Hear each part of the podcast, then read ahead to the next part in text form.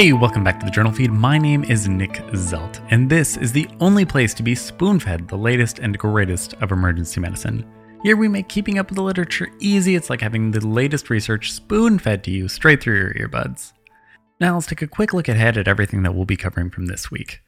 First off, we have a non invasive ventilation for asthma. After that, the outcomes for survived hangings. Then, pushing phenylephrine in septic shock, followed by safely intubating pediatric patients, and finishing off with when to intubate in ACE inhibitor associated angioedema. This, of course, is the audio version of the past week summaries, which this week were brought to you by the chivalrous Michael Wolff, Sam Parnell, and Clay Smith. Now, without further ado, here's the first article, which was titled Non Invasive Ventilation Use in Critically Ill Patients with Acute Asthma Exacerbations out of the American Journal of Respirology and Critical Care Medicine. Non invasive ventilation has done wonders for reducing the amount of invasive mechanical ventilation that's done. Clear benefit has been shown for COPD, and of course, it's pretty well standard of care now for early COVID disease. Another group of patients that might benefit are asthmatic patients who are at increased risk of lung injury and ventilator associated pneumonia, so we'd rather not intubate them in the first place if at all possible. Non invasive strategies have already been widely embraced for asthma, but are we truly doing these patients benefit? Let's have a trial to find out. This was a retrospective review of ICU admissions from 682 hospitals that included 54,000 patients with asthma exacerbations. 25% of these cases received non invasive ventilation, and 27% had invasive mechanical ventilation. They used generalized estimating equations to figure out which variables impacted the outcomes and found that patients who had non invasive ventilation strategies used on them had a 64% lower chances of needing invasive mechanical ventilation. With a pretty tight confidence interval and an adjusted odds ratio of just 0.32 to 0.4, that's pretty good. That's pretty tight. And if that wasn't enough, the odds of death were also reduced by 52%.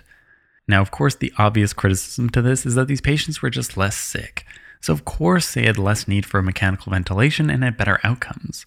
But they tried to account for this in their equations, and even with propensity matching, came up with similar results. Now, this data can't replace an RCT by any means, but if you've got an asthmatic patient who's still maintaining well, but you think is likely going to need to be intubated, then try them on non invasive techniques first.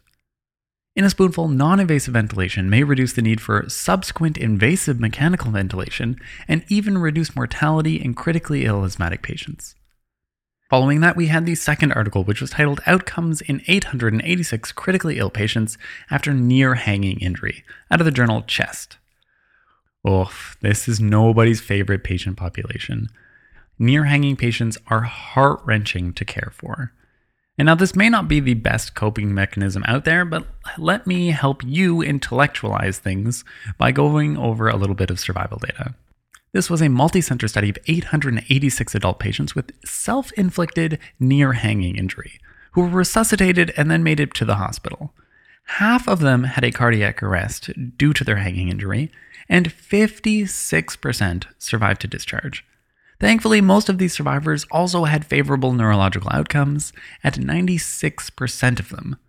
To prognosticate a little bit, the factors that were related to in hospital mortality were the hanging induced cardiac arrest, a glucose over 142 milligrams per deciliter on admission to the ICU, that's 7.9 millimoles per liter for my Canadians, and a lactate over 3.5 on ICU admission.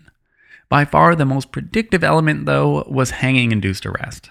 In a spoonful, patients who make it to the hospital after near hanging had a 56% chance of survival to discharge, most of them with good neurological outcomes. Factors predictive of mortality were hanging induced cardiac arrest, hyperglycemia, and hyperlactatemia over 3.5. Then the third article, titled Effect of Phenylephrine Push Prior to Continuous Infusion Norepinephrine in Patients with Septic Shock, out of the journal Chest. ER docs aren't the only people who treat hypotension. Indeed, in the operating room, hypotension is really common because of the vasoplegic nature of most anesthetics.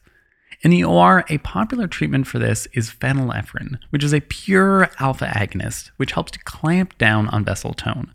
To borrow a page from their book, though, and I won't harbor a guess at who started using this first, phenylephrine is sometimes used to stabilize the map in septic patients while waiting for a norepinephrine drip to get started. Is this safe, though? This was a retrospective study of patients with septic shock, a little over 1,300 patients, with 181 of them who received push dose phenylephrine. 141 of those 181 were able to be propensity matched at a ratio of 1 to 2 with patients otherwise similar but without the phenylephrine. The primary outcome was hemodynamic stability, and guess what? Phenylephrine works. There was an odds ratio of 1.8 for hemodynamic stability at 3 hours. That was 28.4% being hemodynamically stable in the phenylephrine group and 10% less in the group who didn't get it. But by 12 hours, there was no difference in stability. Great, so phenylephrine works. But what's the cost?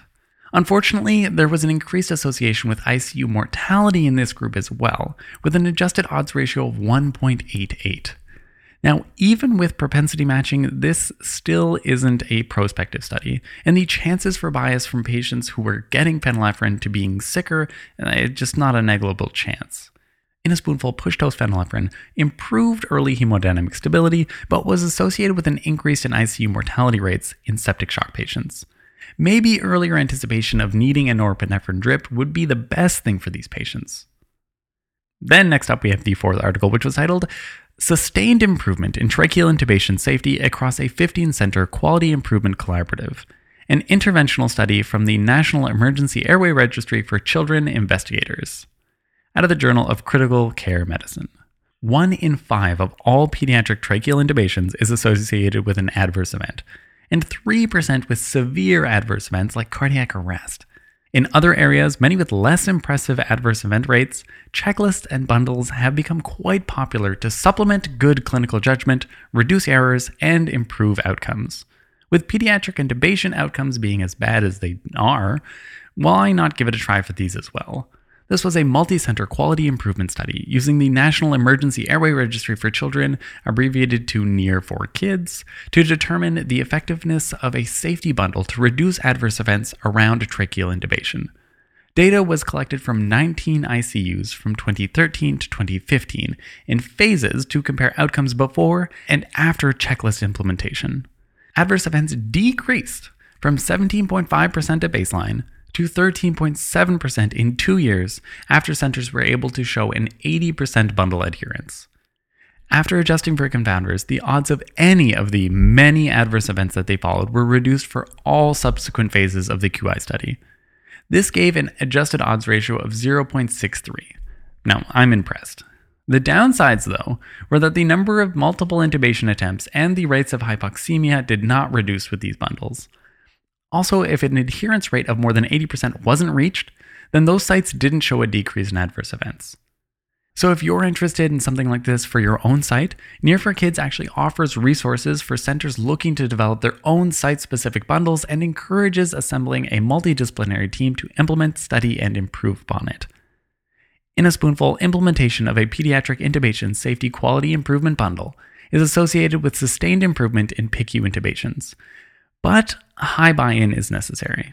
And so we move on to the last article, which was titled Emergency Department Evaluation of Patients with Angiotensin Converting Enzyme Inhibitor Associated Angioedema, of the American Journal of Emergency Medicine. ACE inhibitors cause something like 30 to 40% of all ED visits for angioedema. The most feared complication is, of course, airway obstruction, which can occur in up to 10% of cases. The problem, though, is that it's hard to tell who these 10% are going to be, especially since ACE inhibitor associated angioedema most commonly affects the lips, tongues, and face, but won't always lead to distress. So, a little help in deciding who's going to need an advanced airway before that airway gets even harder to secure would be great. This was a retrospective study of 190 patients with ACE inhibitor associated angioedema over a three year period out of a single large urban tertiary referral emergency department a whole 10% of these patients were intubated, with none of them requiring surgical airways. The things that they were able to identify as risk factors for needing intubation were a rapid progression of symptoms within the first six hours of onset of edema, anterior tongue swelling, vocal changes, drooling, and dyspnea. Isolated lip swelling occurred in 54% of cases, but these patients were significantly less likely to require intubation, so, with these factors in mind, hopefully you'll be a bit more comfortable stratifying the risks of your ACE inhibitor associated angioedema cases. In a spoonful, risk factors for intubation in patients with ACE inhibitor associated angioedema were rapid progression in the first six hours since onset, anterior tongue swelling, vocal changes, drooling, and dyspnea. Patients with isolated lip swelling were significantly less likely to need intubation. And that wraps us up, everybody. Let's do a quick rapid review of everything that we covered. First, the use of non invasive ventilation was associated with cutting the rates of invasive mechanical ventilation and death by more than half in a large retrospective study on ICU admitted asthmatic patients. Next, a full 56% of near hanging patients will make it to discharge, almost all of them with good neurological status. The most predictive factor for death in hospital was hanging induced cardiac arrest. Then, phenylephrine proved itself to be rather two faced increasing short term hemodynamic stability by nearly twofold, which was great, but also associated with ICU mortality to the same degree. Just sicker patients? I don't know. Then, from the fourth article, if you can get most of your team on board, then a bundle for quality improvement in pediatric intubations is effective. And lastly, think ahead in ACE inhibitor associated angioedema patients. Risk factors for requiring intubation were rapid progression in the first six hours since onset, anterior tongue swelling, vocal changes, drooling, and dyspnea. Now, you've earned them and we offer them. CME credits provided through a partnership with Hippo Education. All the details for that are at our website at journalfeed.org, where you can also find all the links to the article summarized. And if you haven't already, you can subscribe to our newsletter and get daily spoon feeds through your email. Our goal here is to provide better patient care through spoon feeding, and so we're trying to help you keep up with the latest research, one spoonful at a time. Thank you.